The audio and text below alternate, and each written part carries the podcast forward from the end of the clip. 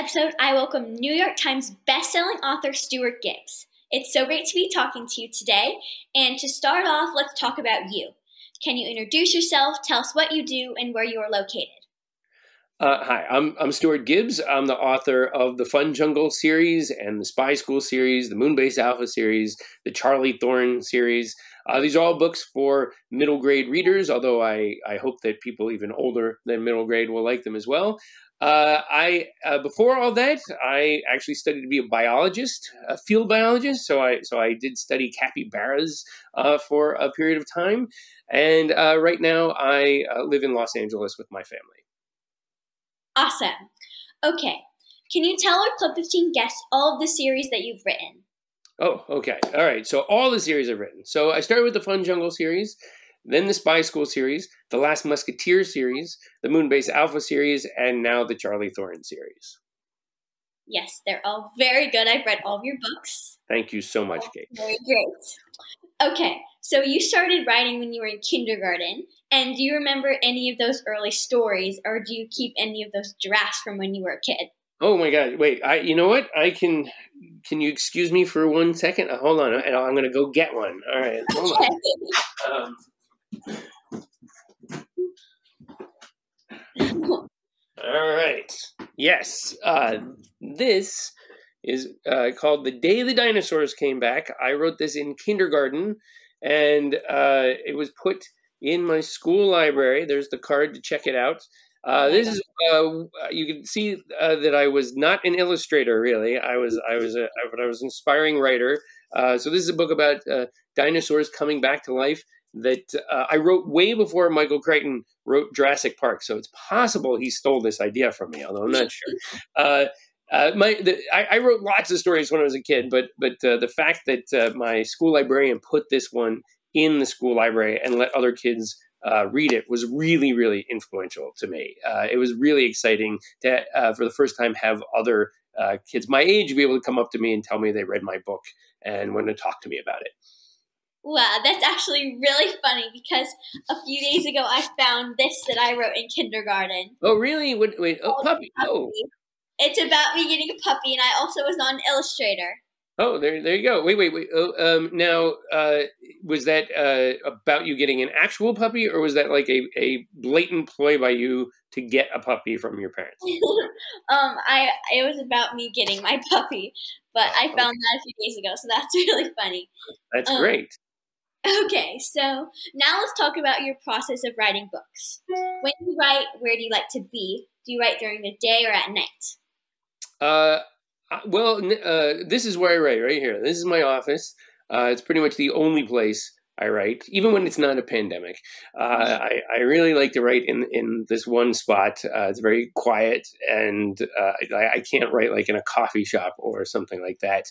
Uh, I uh, start uh, really thinking about ideas uh, for, for only write well before I start writing them, which which I think is pretty common among authors. Uh, so some of my ideas, like Spy School, are ideas I had when I was a kid.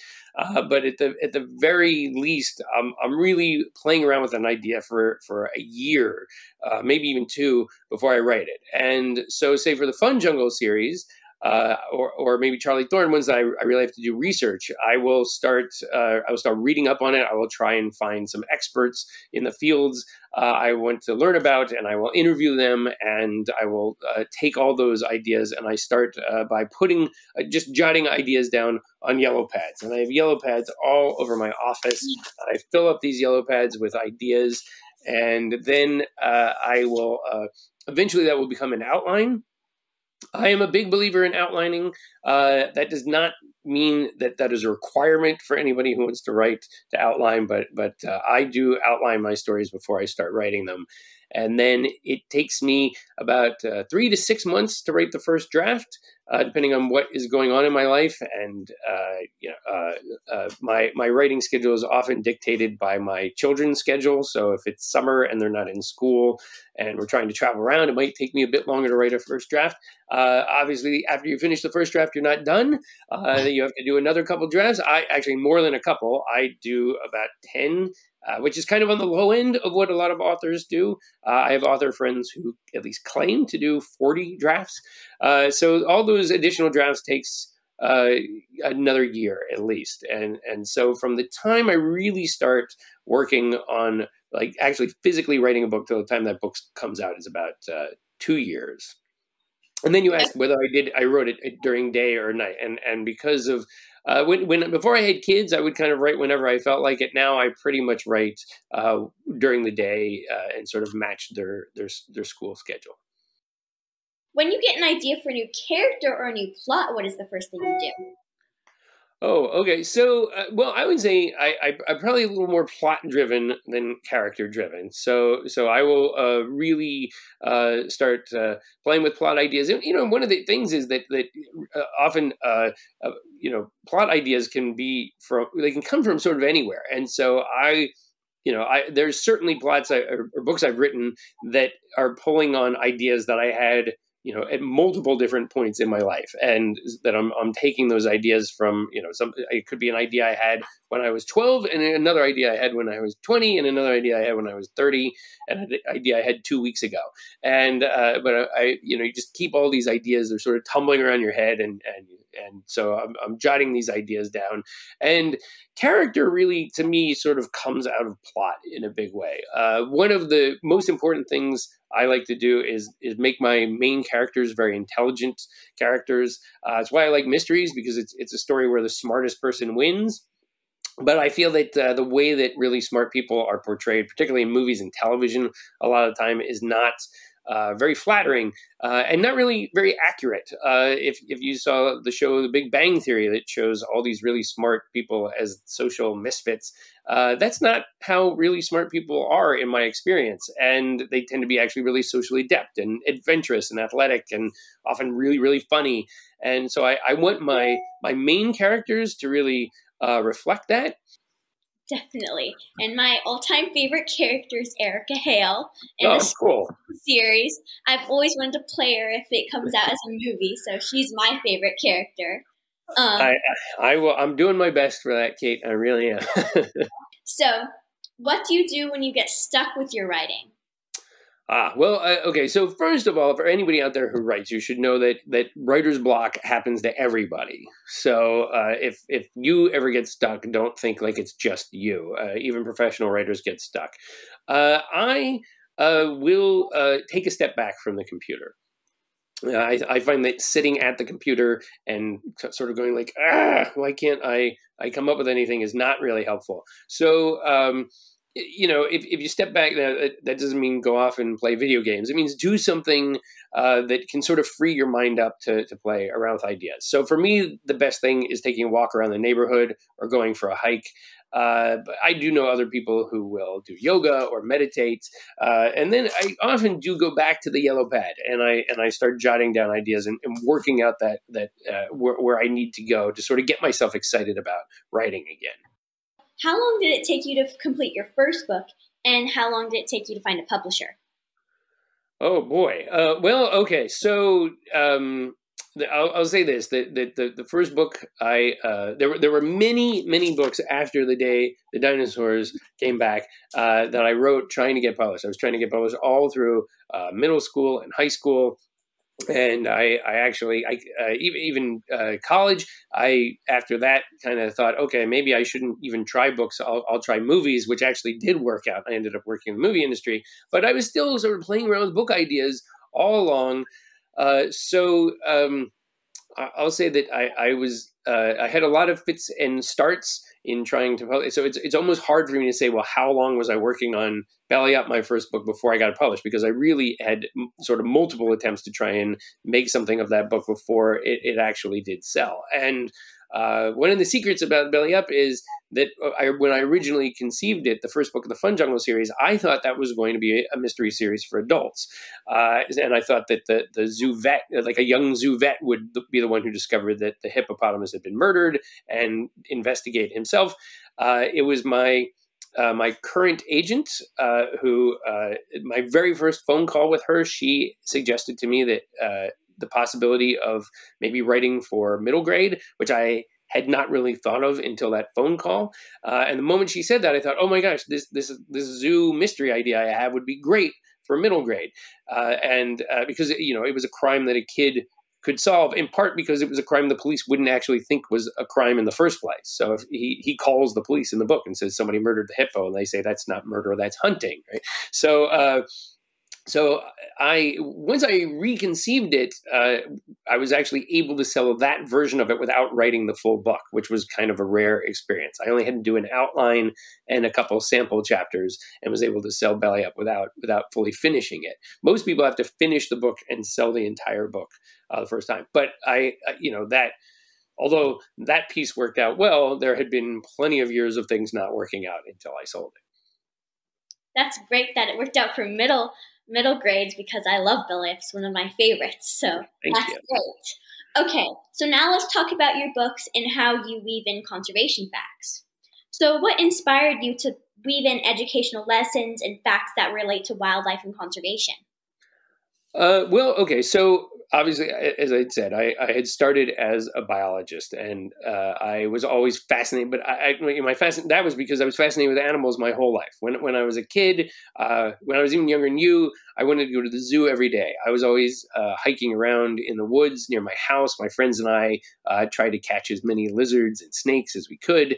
Uh, sort of had our own little reptile zoo in our garages, and so I was I was always fascinated by animals but uh, and I, I, I know I was joking around about uh, Michael Crichton stealing my idea, uh, but I was a huge fan of Michael Crichton as a kid. Uh, I read his book Congo when I was in probably sixth grade, and I was just blown away. It was this great adventure, but it also had all these amazing scientific facts in it.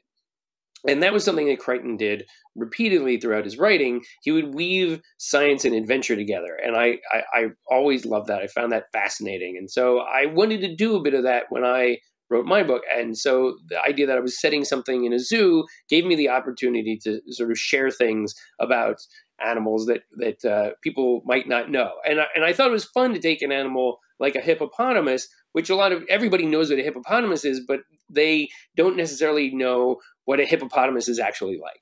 And that there's this general con- conception that uh, a hippo is this sort of docile, gentle animal, but they're really aggressive and territorial and uh, far more dangerous to humans than uh, any other large land animal in Africa, except for the Cape buffalo, uh, which is kind of a tie. Uh, you know, uh, it's not like the hippo and the Cape buffalo, you know, say every year, hey, who can kill the most humans? And it sort of goes back and forth uh, between them. And uh, and I thought this was this fascinating animal. It was fun to share all these facts about hippos and weave them into the story. And yeah, of course, it's not just hippos that uh, come to play. It, you know, I've, I've gotten to write about all these other animals that fascinate me throughout the series. And what I love about writing the series is that uh, I don't, uh, when I write it, I'm not just a, an author, but I actually still get to be a biologist and then of course writing about uh, uh, the, you know the natural world and animals just naturally led into writing about conservation issues uh, in, in part uh, in a big way because uh, part of my job is to go to schools and talk to students in schools.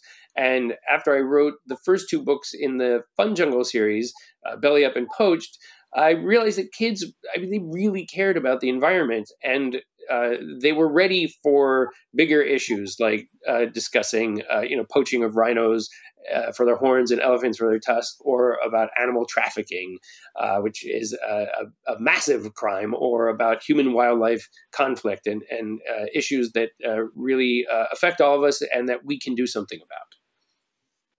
And I remember when I first read your book, I wasn't a huge animal advocate, but then once I was a huge animal advocate like I am now, I went back and read your books and I found all those little conservation facts you put in there. And I thought that was super cool.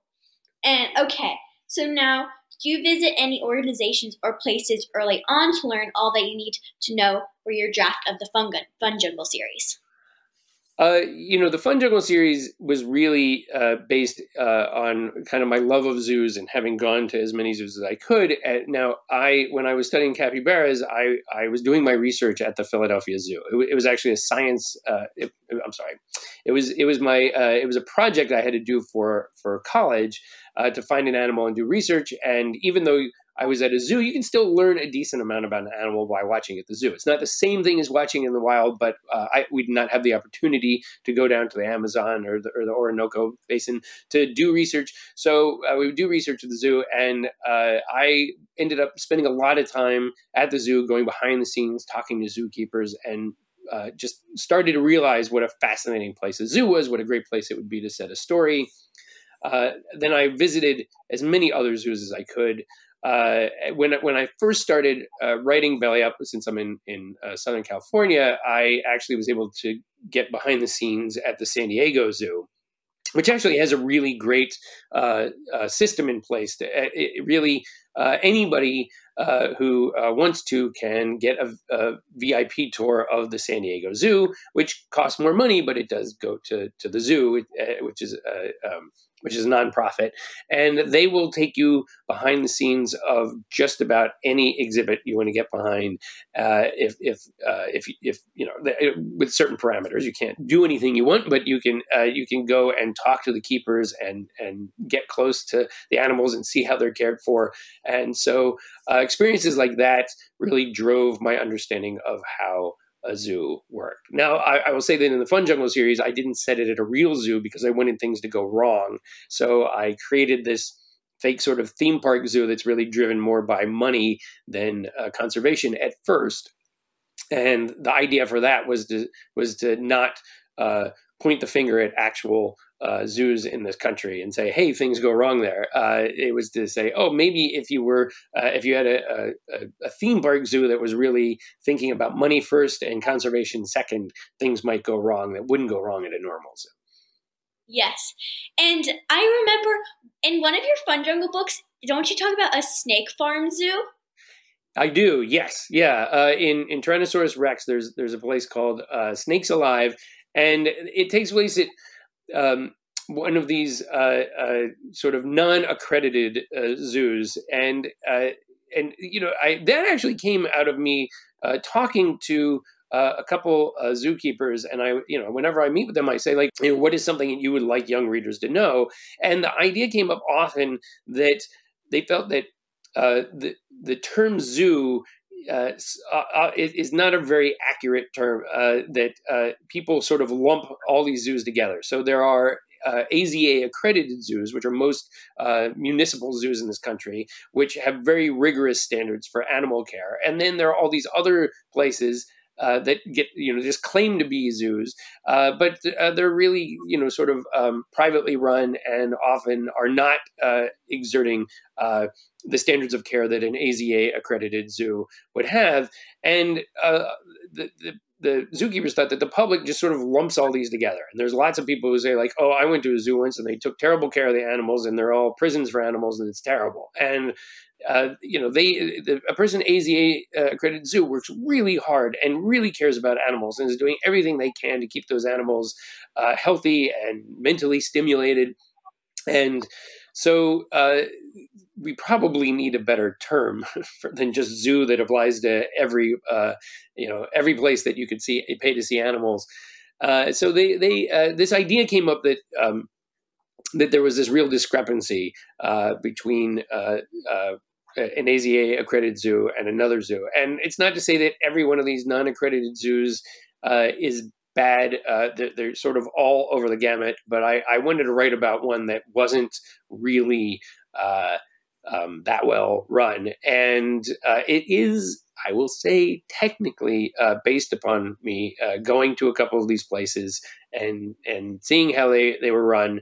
Uh, so I did actually financially support them by going in to do my research, but I but I, I wanted to see what took place at these places, and and then I I created uh, sort of an amalgam of them called Snakes Alive uh, in the book. And I actually mentioned this because I just finished reading Tyrannosaurus Rex, and I was going on a road trip, and I actually drove by one of the snake farms. Uh, right. Yes. And I saw it, and I was like, "Oh my gosh!" And I realized that was actually a real place. So, yeah, that was really cool. That's why I mentioned it. Okay, so now, um, so I learned a lot about koalas in your book called Poached. For example, I had no idea that a koala smells like a cough drop, yeah. and how much eucalyptus they eat. And what are some other cool animal facts that you found out?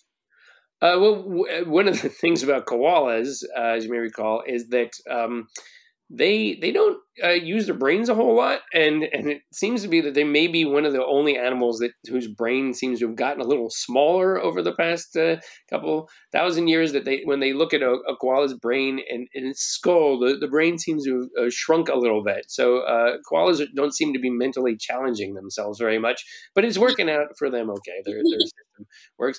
Uh, probably the most ridiculous but fascinating fact I learned when I when I was doing research for Pandemonium was that um, pandas poop out more in weight than they eat every day. Uh, and uh, so for a moment you go, wait a minute, how can that possibly be true? Like, the, the, how, how could an animal survive like that? And and the answer is that uh, pandas, uh, they they are bears, uh, but they they eat mostly plants, and uh, you know they still kind of have a carnivore digestive system. And pandas actually do occasionally eat meat, uh, but uh, it's pretty rare. And uh, so their their body is really poorly designed to eat bamboo that they're famous for eating. So they don't uh, get a whole lot of energy from it, and most of that bamboo comes right back out again.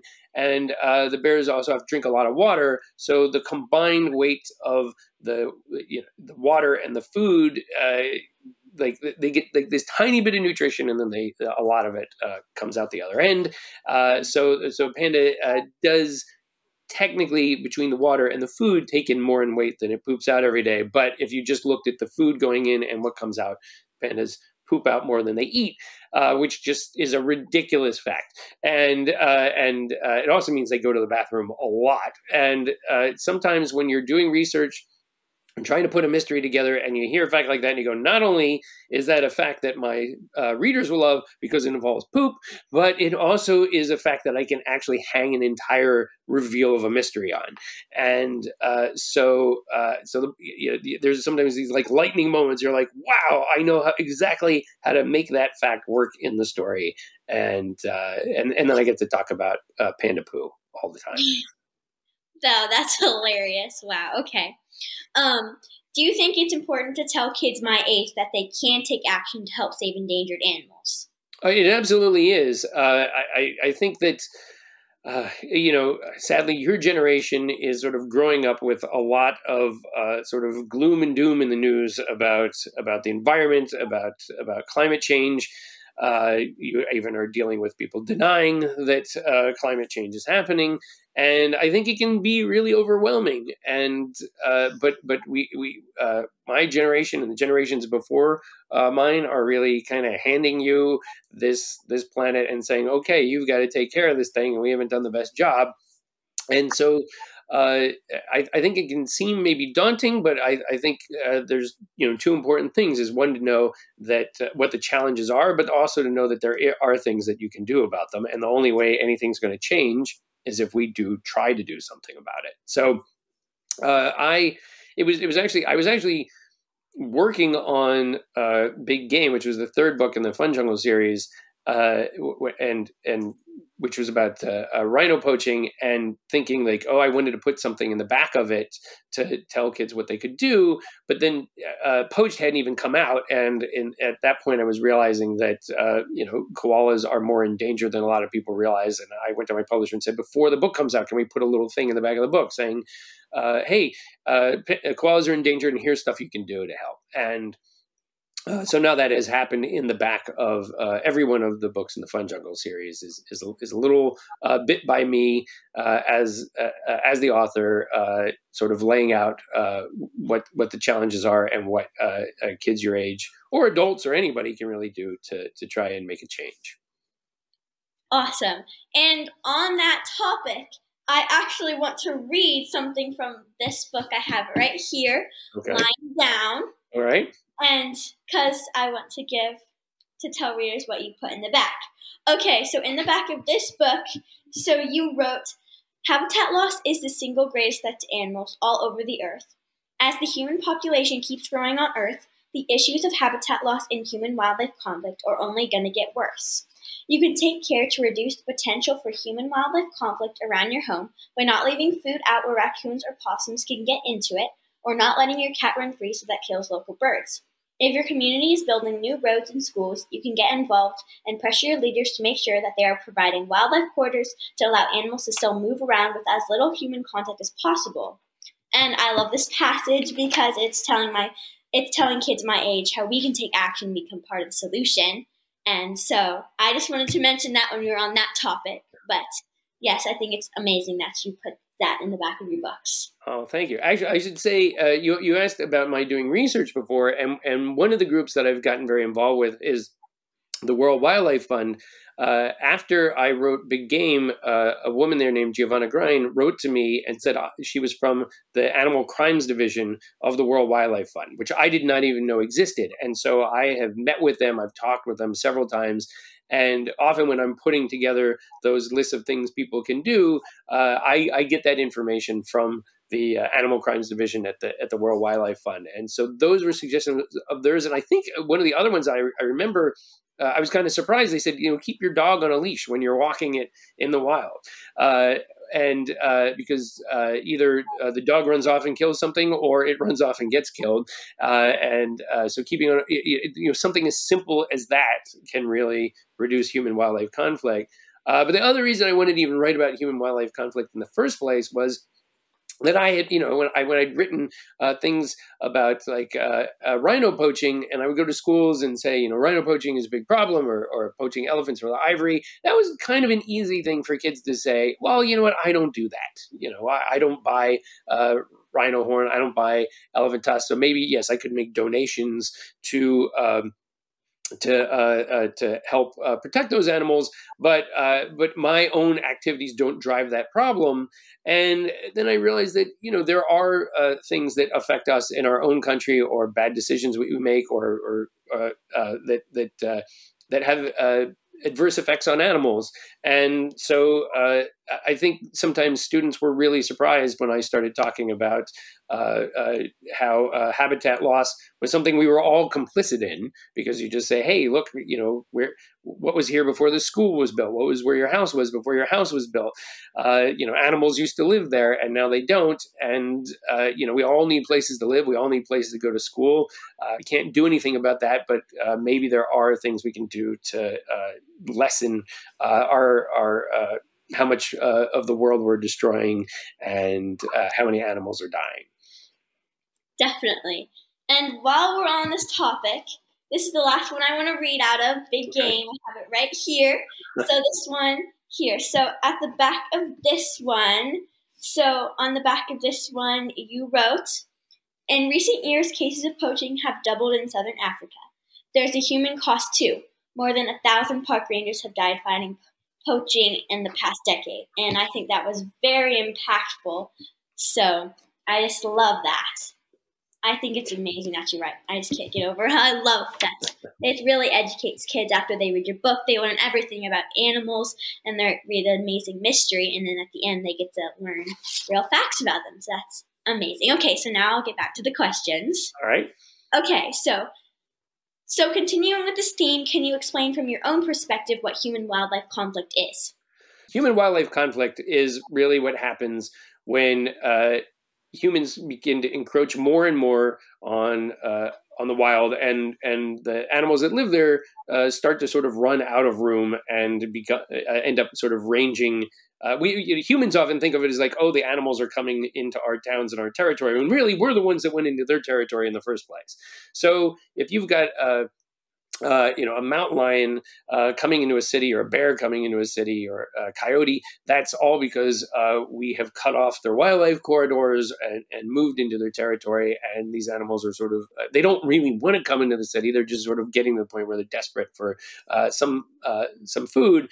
And as we uh, you know, as the human population just keeps growing and growing, we keep expanding more and more. Uh, the animals are running out of room, and these sort of human wildlife uh, uh, conflict issues are just going to get worse and worse and worse unless we sort of change our infrastructure. So, uh, as we talked, it, it was mentioned there, uh, building uh, wildlife corridors, making sure that you know if we build a new highway, that there's a, a, way for animals to get from one side of that highway to the other, usually a, an underpass, you know, which which costs money, but um, you know is ultimately kind of a small cost in in, in overall.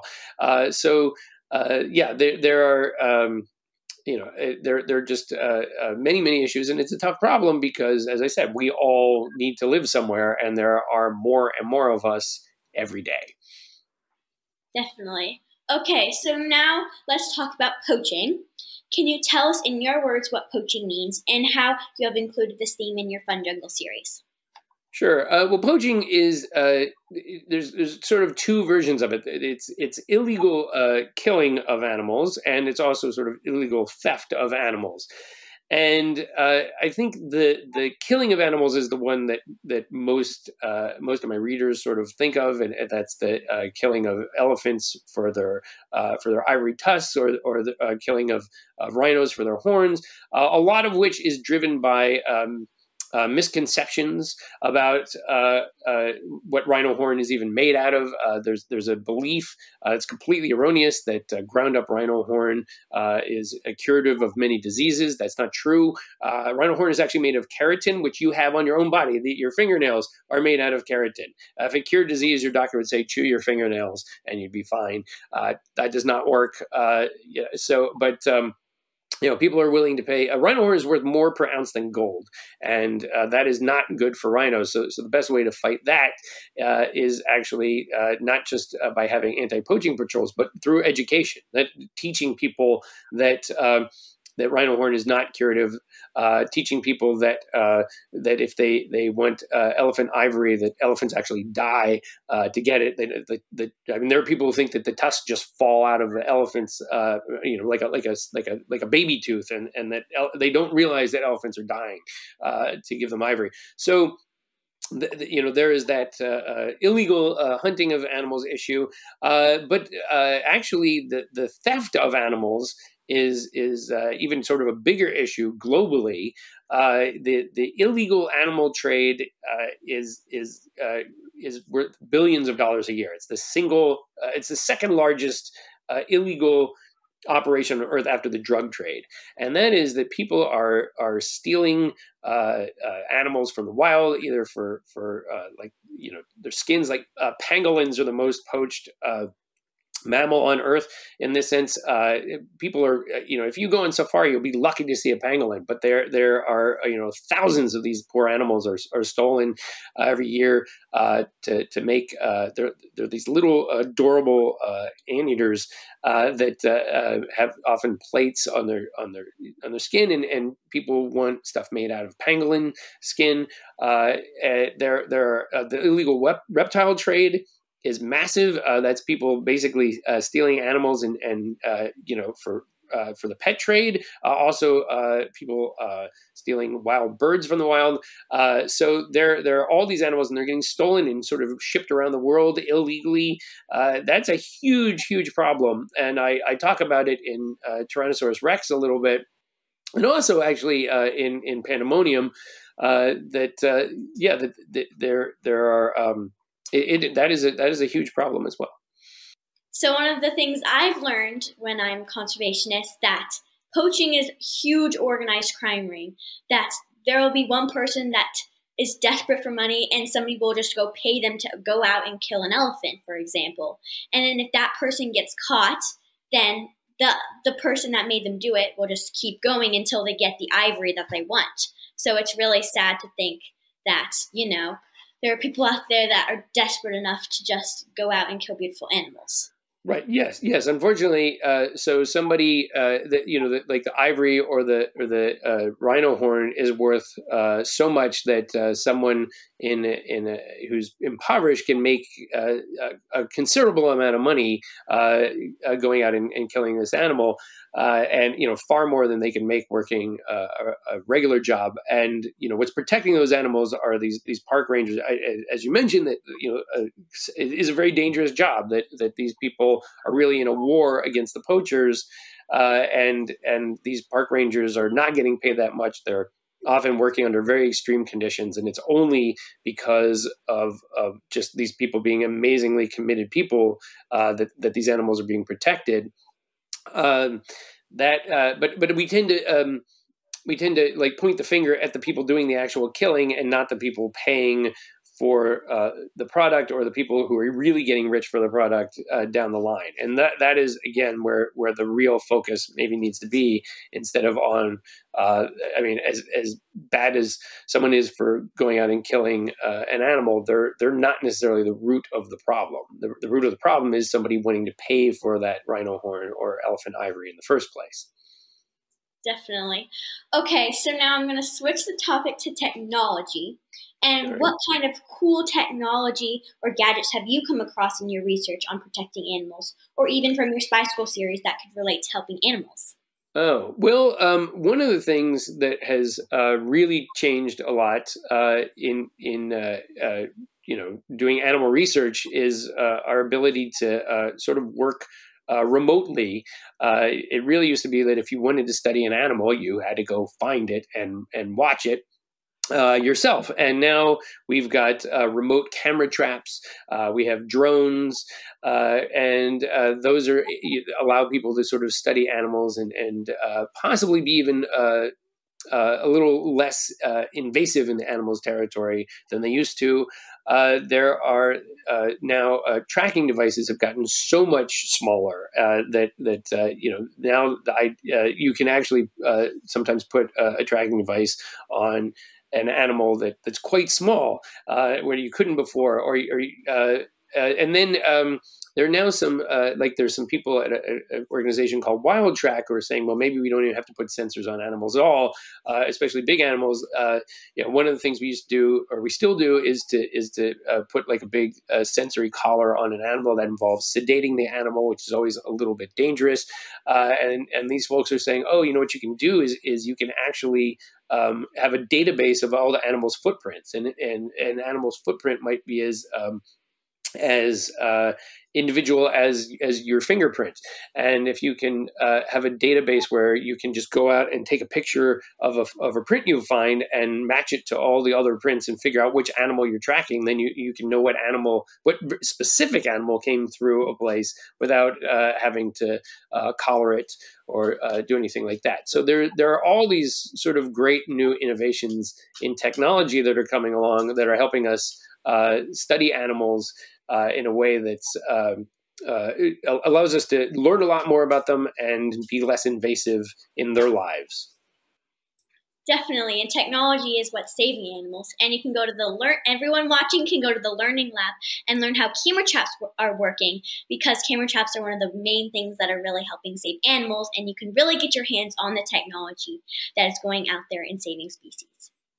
Okay, so do you think that kids my age can start learning this technology now so we can help end extinction? Uh, yeah, I, I, think so. I, I, and you know sometimes uh, uh, there are organizations that will um, sort of outsource uh, uh, work that you could you uh, maybe you could you know remotely monitor uh, uh, uh, an animal population uh, from from your computer. Uh, so uh, there there are there are things that kids can do in, in, in terms of technology, and there's also I mean certainly there are plenty of things that we can all learn about that we can just do in our day to day lives. little changes that we can make in our behavior that that can certainly help the planet and help animals as well. Definitely. It's up to my generation because we have to step up, and if we don't, these animals you really do. And we're adults, so it's very important. I'm sorry we're I'm sorry we're we're leaving you with this uh, with this problem, but uh, um, we're trying. We're trying our best. A lot of us are trying to to make changes and and help.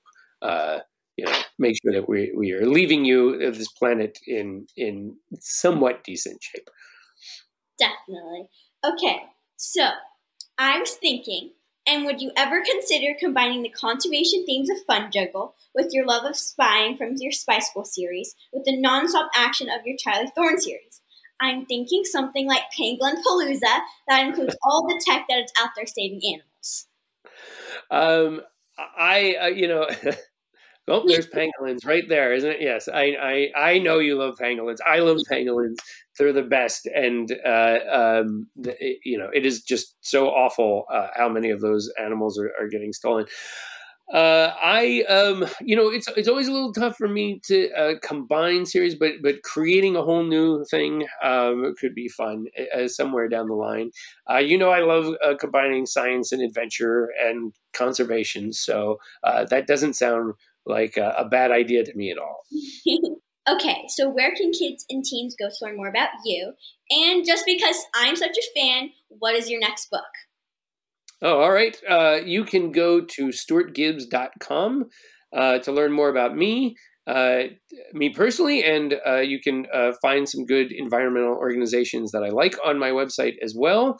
Uh, my next book, which comes out very soon, is Bear Bottom, which is now the seventh book in the Fun Jungle series.